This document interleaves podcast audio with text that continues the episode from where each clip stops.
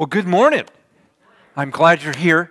Hey, I had a great night last night at the chili cook off. I was a judge. And you know, there's been a lot of scandal where things are under the table. So I thought, I'm, I'm, gonna, I'm, gonna, I'm not going to do that. I'm going to come right out and say, I said, hey, contestants, I'm for sale. you could just go ahead and, you know, I, I'm going to the highest bidder. And I told people they were making an investment in the kingdom of God. So I had a great, I had a great night. Uh, okay, I really didn't do that. Just don't want people with.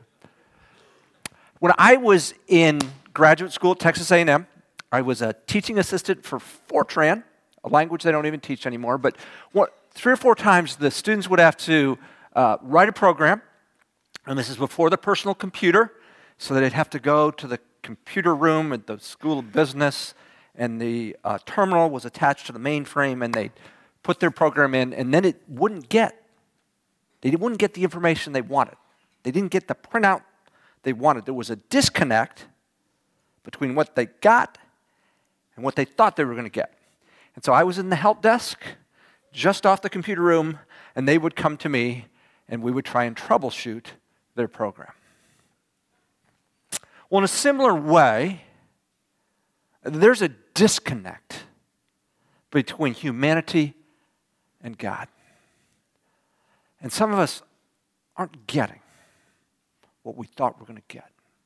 And I want to talk about that disconnect today. So if you got a Bible, if you'd open it to Genesis chapters 2 and chapter 3, and we're going to go through this passage and we're going to talk about this question why? Why do we have a disconnect with God? Now, as you're turning there, uh, Lindsay mentioned on the um, Community Highlights, we are basing this six week series on, on, this book, Basic Training for Walking with Jesus. And, and we are talking through the foundation of our faith, the gospel, what it is that we believe. At the end of this, on February 16th, on a Sunday evening, I'm going to spend four weeks really going through the last eight lessons of this book, which talks about how to grow and how to build a relationship with Jesus. So I encourage you, if, if you're in process, uh, invite you to sign up for that. But we really want to nail down what it is we believe. And what we're talking about this morning, the, the fact that there is a gap between us and God, and, and why is that? So Genesis 2 is picks up the story of God creating.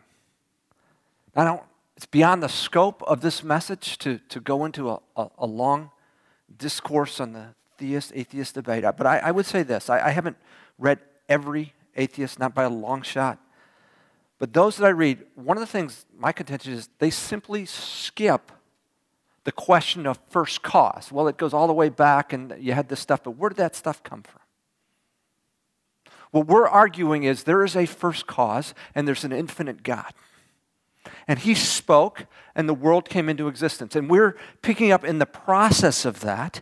God is the creator. And in verse 7 of chapter 2, he intentionally steps in and creates humanity. Here's what it says Then God formed man of dust from the ground and breathed into his nostrils the breath of life, and man became a living being. Two thoughts there a creative God. Out of the dust, he brings humanity. This, this body we've got that works so intricately. And then there's an act of intimacy. God breathes life, and life happens. God uses the birthing process, but I would argue every one of you, every one of us here is here because God gave us life. And so God is, is going to create a world that is self sustaining. Verses 8 and 9 God planted a garden toward the east in Eden, and there he placed the man whom he had formed. Out of the ground, the Lord caused to grow every tree that is pleasing to the sight and good for food. The tree of life was also in the midst of the garden, and the tree of knowledge of good and evil. So this place can sustain life. In, in verses 10 through 14, we find out there's four rivers, so there's plenty of water to sustain life. Let me pick it up in verse 15. Then God took the man and put him into the garden to Eden to cultivate it and keep it. The Lord commanded the man, saying, From any tree of the garden you may eat freely. There's a whole bunch of trees. You can eat from all of them but one. Verse 17, but from the tree the knowledge of good and evil you shall not eat, for in the day that you eat from it, you will surely die. Okay, there's all this stuff. There's just one. Can't eat from that. Anyone else's, any other tree is fair game. Then God said, It's not good for the man to be alone. I will make him a helper suitable for him. Well, can we find a helper in the animals? Verses 19 and 20. Out of the ground the Lord formed every beast of the field and every bird of the sky and brought them to man to see what he would call them. And whatever the man called a living creature, that was its name. The man gave names to all the cattle and to the birds of the sky and to every beast of the field. But for Adam, there was not found a helper suitable for him. I want to talk about this helper for just a minute. Genesis 1 26 to 28 would say the helper are co equals.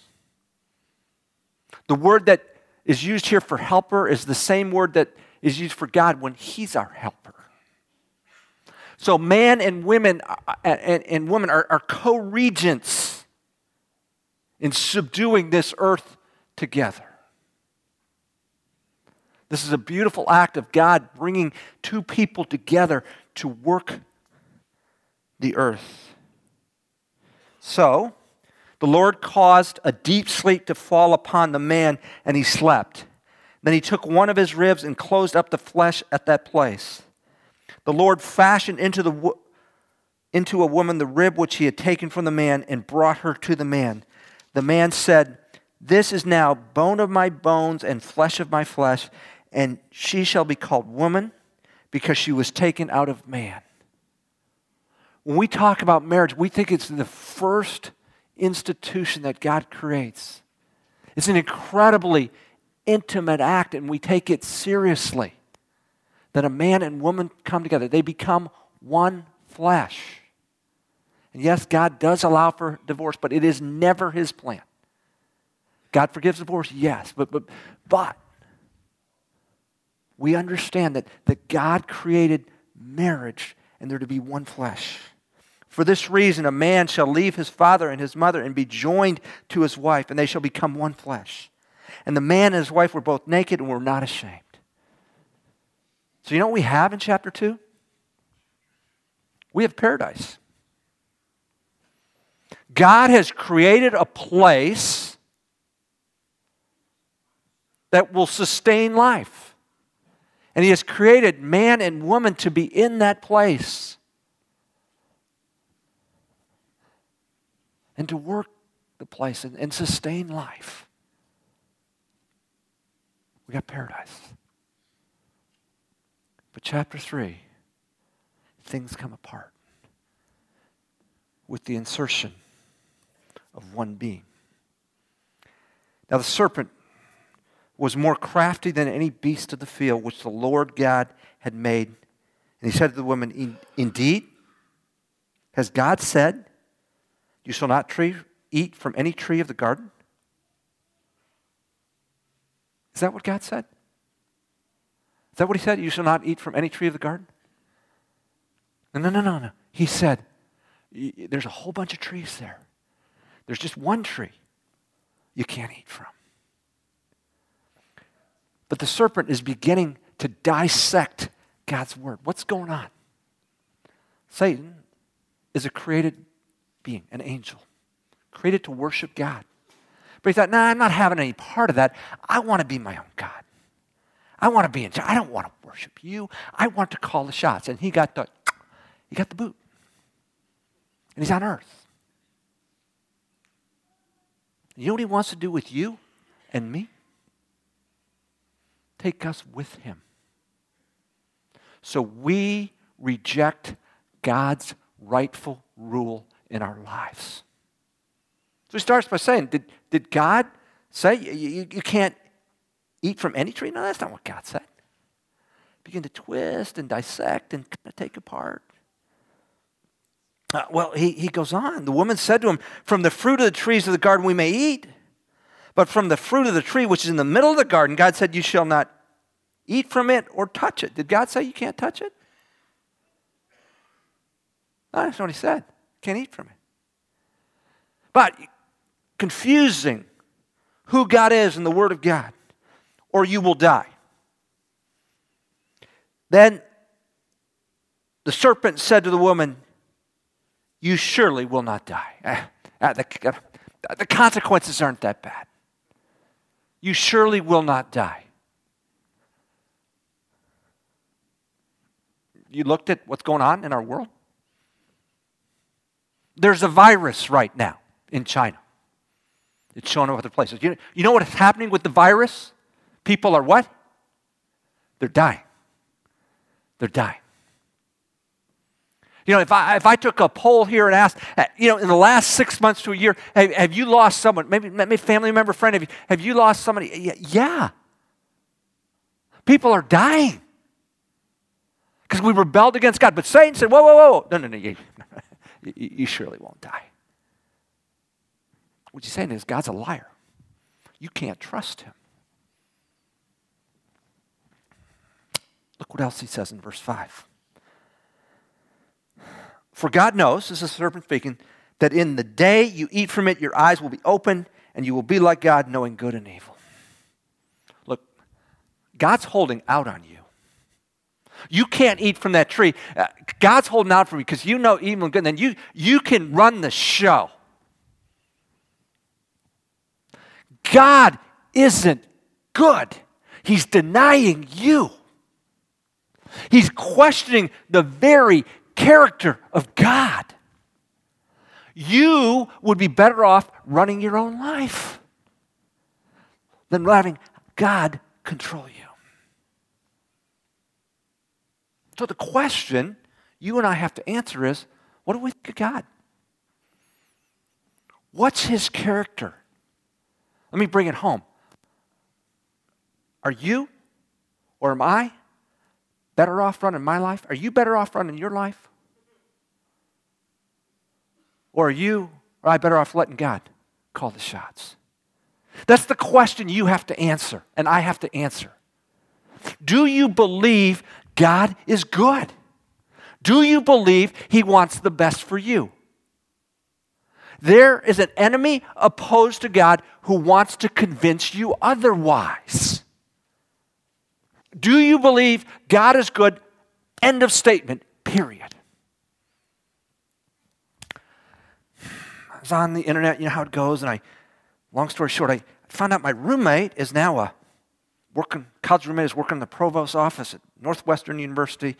So I emailed him. I said, man, we need to catch up. I mean, I got an email right back. This is what I can call. So about a month ago, we talked. And um, the last time I talked to him about it, three or four years ago, he had just been diagnosed with prostate cancer. So I said, how'd that go? It's a good, Andy. I went through surgery. And a couple years later, it came back. And now the algorithm says, I've been treated with radiation. The algorithm says 80% chance it'll come back again. So I go through what he called scanxiety. He does a scan, scanxiety, every three months. I just finished one and, and I'm all clear. I'm all clear. And I wrote my mom and I said, you know, all clear. And she says, God is good. And I just said to her, Mom, uh, God is good, even if the scan doesn't come back good. You believe that? Or is your and my definition of God's goodness based on a result. Some of you in here have had cancer. You know what that's like. Some of you have lost someone to cancer. Is, is God still good? If the answer is no, then we're, we're at the whim of circumstances, aren't we? You got laid off, you got cancer, I mean, you just got the short straw. Sorry. But is there a good God in charge of this? Yeah, there is. That's what we believe. But Adam and Eve, uh, they, they, they, they, they don't believe that about God. So if you excuse the, can, the, the pun, they bite at Satan's offer. When the woman saw that the tree was good for food and it was a delight to the eyes, and the tree was desirable to make one wise, she took from the fruit and ate. And she gave also to her husband with her, and he ate. Then the eyes of both of them were open, and they were naked, and they sewed leaves together, and they made themselves loin coverings. Uh, what happens next? They heard the sound of the Lord walking in the garden in the cool of the day. And the man and his wife did what? They hid themselves from the presence of the Lord God among the trees of the garden.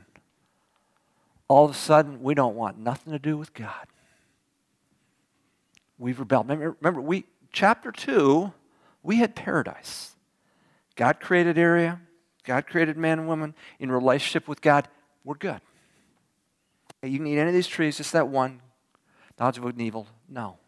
Now I think I'll call my own shot. I think I'll be my own God. Go your own way. Do your own thing. God, I can do it without you.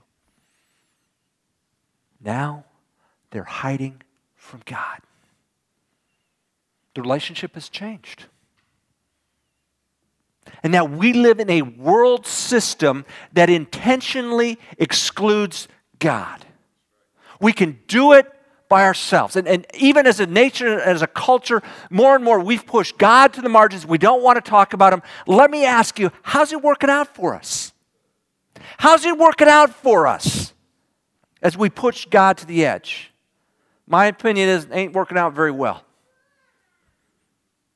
But that's our issue right there. We want to be our own God. See, we're wrestling with this question do we, why do we have a disconnect with God? And we have one. Here's why our desire to be our own God disconnects us from God. Our desire to be our own God disconnects us from God. So, God confronts the issue, starting in verse 9. Then the Lord God called to the man and said, Where are you? He said, I heard the sound of you in the garden. I was afraid because I was naked, so I hid myself. And he said, Who told you that you were naked? Have you eaten from the tree of which I commanded you not to eat? The man said, The woman, blame the woman whom you gave to be with me. She gave me from the tree, and I ate. Then the Lord said to the woman, What is this that you have done? And the woman said, The serpent. She blames the serpent. Deceived me, and I ate. So God says to Satan, verse 14, Because you have done this, cursed are you more than all the cattle and of every beast of the field. And your, on your belly will you go, and dust you will eat all the days of your life. And I will put enmity between you and the woman, and between your seed and her seed. He shall bruise you on the head, and you shall bruise him on the heel. Foreshadowing the gospel, the seed of the woman, Jesus Christ. You're going to bruise his heel, and he's going to bruise your head. He's going to crush you, he's going to put you down. Why does God include this? To bum us out? Give us information? He does it so we can do something. Look, you and I have inherited Adam and Eve's nature. Okay, we can get mad about that. We can pitch a fit about that. Okay, I got two grandpas who died of a stroke. My dad had a serious stroke at 70. Hey, the doctors are all over my blood pressure and my cholesterol. And I could stomp my foot and I could say that's not fair. But the smart thing is, hey, doc, what can you do to help me deal with a possible stroke? Okay, you and I have an issue that we have inherited throughout humanity. We rebel against God. Our tendency is to say, You go your way, I'll go mine, I'll do my own thing. 2,000 years ago, Jesus Christ came according to the plan of God, and lived the life you and I are supposed to live in perfect submission to the Father, right at the point He died on the cross and He rose again for the forgiveness of our sin. If you will trust Him, He will forgive your rebellion and He will restore your heart and allow you to live the way you were designed to live. In the, with Him leading and guiding and directing your life, He will change your heart so little by little you will understand Life is better off lived following Him than calling my own shot. Now, that's a process, that's a growth process. I remember as a freshman in college, I was involved in a dorm Bible study. And uh, every week for six months, I heard the gospel. And two guys came to faith. And they said, We want to get baptized. This is February 1979. And I went, Well, man, I, I, I want to get baptized too. And the guy said, We need to talk. And he shared the gospel with me one more time. And, and this time I put my faith in Christ. This was on a Sunday morning, so Sunday afternoon we go out. Now it's, it's not Lincoln, Nebraska. It's College Station, Texas. It's warmer, but it's not that warm. And so we're in a pond outside of campus, and I get baptized, and I'm freezing. And we get done, and I run back to my dorm room, and I take a hot shower, and I finally get back, and I sit down to study. And you know what I did? Internally, I shook. Because I understood I had taken the keys of my life and I put them in God's hand. He was now in control. Yeah, my sin had been forgiven, my relationship had been restored. But I thought I was better off. I came from a home where my dad lost his job all the time. I went to be a chemical engineering major. At that time, there were six jobs for every engineer, 12 if you were a petroleum or chemical engineer. I thought, I've got to secure my livelihood. And what if God calls me into the something else like, I couldn't even think, even say it at the time, but like the ministry or something like that. That was 40 years ago. You know what I've come to understand, or I'm coming to understand? Security's in the Lord, it's not in a job. But that was a process of me giving up control. I didn't get married until I was 33, you know, and there were processes there. I was going to have to trust God, and, and on and on it can go. See, the question we have to answer is are we better off running our own life or allowing God to run our life? Because there's a disconnect. Because we've been convinced by Satan that we're better off. We can do this on our own. And Adam and Eve have acted on that, and there are consequences to that choice. Here's what he says to the woman, verse 16. To the woman, he said, I will greatly multiply your pain in childbirth. In pain, you will bring forth children, yet your desire will be for your husband, and he will rule over you. That last statement, I think, talks about the abuse of the fact that in the marriage relationship, the husband is the leader. But when I do premarital counseling with a couple, one of the verses I point them to is Philippians 2, 3, and 4. Consider one another more important than yourself. Look out not only for your own interests, but for the interest of others. And to the man, I say, you are the leader in this relationship. You lead in putting her interests first. You lead in considering her more important than yourself. See, yeah, there, there is a leadership position clearly in the Bible in the marriage relationship, but it's not a, it's not a position of privilege. It's a privilege of responsibility. I sacrifice for my wife. She does the same for me. But as the leader of the household, that's what I'm doing. I, am leading in sacrificing my life like Jesus sacrificed for us. But the sad part is, this, this break in the relationship with God has caused a misuse of this authority. And I would argue that the break in relationship has affected every human relationship husband and wife, parent and child. Parents don't trust children, children don't trust the parents, boss, co worker. Everything is affected by this shalom that we have broken by turning against God. To the man in verses 17 to 19, he said, to Adam, he said, Because you have listened to the voice of your wife and have eaten from the tree about which I command you, saying, You shall not eat from it curses the ground because of you. In toil you will eat of it, and in the days of all the days of your life. Both thorns and thistles shall grow for you, and you will eat the plants of the field. By the sweat of your face you will eat bread, till you return to the ground, because it because from it you were taken, for you are dust, and to dust you shall return. Does anybody feel like, man, work is work is a pain? Work, at work drains me right here. The impact of sin, the impact of turning against God. Where, where you were going to manage paradise, now you're going to struggle. And many of you I've talked with, it's a struggle at the work, it's a struggle with sales, it's a struggle with the boss. This, this is an effect of the fall. Uh, verses 20 and 21 uh, talks about naming and giving them clothing. And then verses 22 to 24.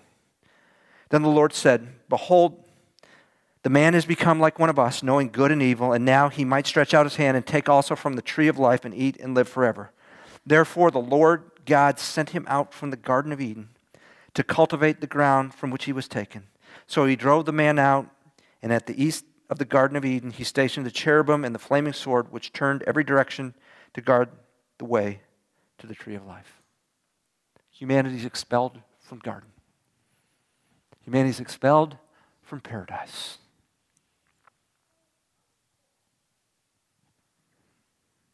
So, where does that leave us? Well, we'd be people of despair if it weren't for the gospel 2,000 years ago. Jesus came to die for your rebellion and mine. And he sent ascended back into heaven. And he's coming back. That's really good news. He's coming back one day, and he's going to restore our world. He's going to make it like it should have been. And, and Revelation 21 talks about that, the first four verses. This is John speaking. He's got a vision. He said, Then I saw a new heaven and a new earth. For the first heaven and the first earth passed away. There's no longer any sea. And I saw the holy city, New Jerusalem, coming down out of heaven from God and made ready as a bride adorned for her husband. And I heard a loud voice from saying, Behold, the tabernacle of God is among them. He will dwell among them, and they shall be his people, and God himself will be among them. And catch this, he will wipe away every tear from their eyes, and there will no longer be any death. Could you get on board with that? No longer be any death. There will no longer be any mourning. How about that? Or crying or pain. The first things have passed away. Jesus is coming back and he's going to restore our world the way it was meant to be. Paradise restored. And we live in that hope. And right now we have pockets of that. We have it in part, not in full. Because Jesus sets up his kingdom in your heart and mind. And we begin to live out these kingdom principles. And we experience this in part, not in full. But we have a hope. All is not lost. Paradise will be returned because Jesus is coming back and he's going to store his rightful rule. And we will gladly live under his direction and experience life to the full the way he designed it. That's the hope we have. In the meantime, we're dealing with this disconnect with God. And those of us that have trusted Him are, are growing in our capacity to understand that our best is as He leads us. But if you're here and you haven't made that decision, I encourage you to think about it. It's, it's where you get back on track with God, it's where you begin to live the way God designed you to live with fullness of life. Years ago, I, I uh, as a kid, I grew up eating Frosted Flakes. Do you, anybody eat Frosted Flakes growing up? What are they? They're what? great. So I, we didn't have a TV, but I had a friend um, lived right behind me. We'd go over and watch, and the, after school, I could go over there and we'd watch a little TV. And I saw on the commercial, you could get a Tony the Tiger action figure. For real. I think you need like eight box tops, and you had to save about five bucks, and I was getting about 50 cents a week allowance. I, I save, save, save, and mom, don't don't throw those box tops away. And I mean, this Tony the Tiger action figure, we was in incredible. He could do amazing stuff, swim and go through things and go through walls. And so I, I save, and and then you know I, I I send it off, and it allows six weeks for delivery. They tell me. Six weeks for delivery. So I wait and I wait and I wait. And finally, I get my Tony the Tiger action figure. And you know what? He wasn't anything like they were on TV. He was this stiff thing that you could walk. And I thought, I just, I just sold myself to this system. I mean, I, I five bucks, 50 cents a week. I gave up 10, 10 weeks of allowance. I had to save these box tops. I got sold. I got ripped off. There was a disconnect, but what was on the TV and what I had. Hey, you and I are living in a system that tells us life will be great without God. Do your own thing. Don't, don't listen to this. There's a disconnect between what you're being promised and I'm being promised and reality. Fullness of life is found in Jesus. In a minute, the worship team's going to come up here. They're going to talk about the worthiness of God the first line of that song is going to be Do you feel the world is broken? You know what the answer to that biblically is? You bet. It's messed up, it's a disaster. But we're going to continue to sing about this one, the only one who's worthy to break the disconnect. So we got to disconnect because we want to be our own God. Jesus has come to make that right. Let me pray.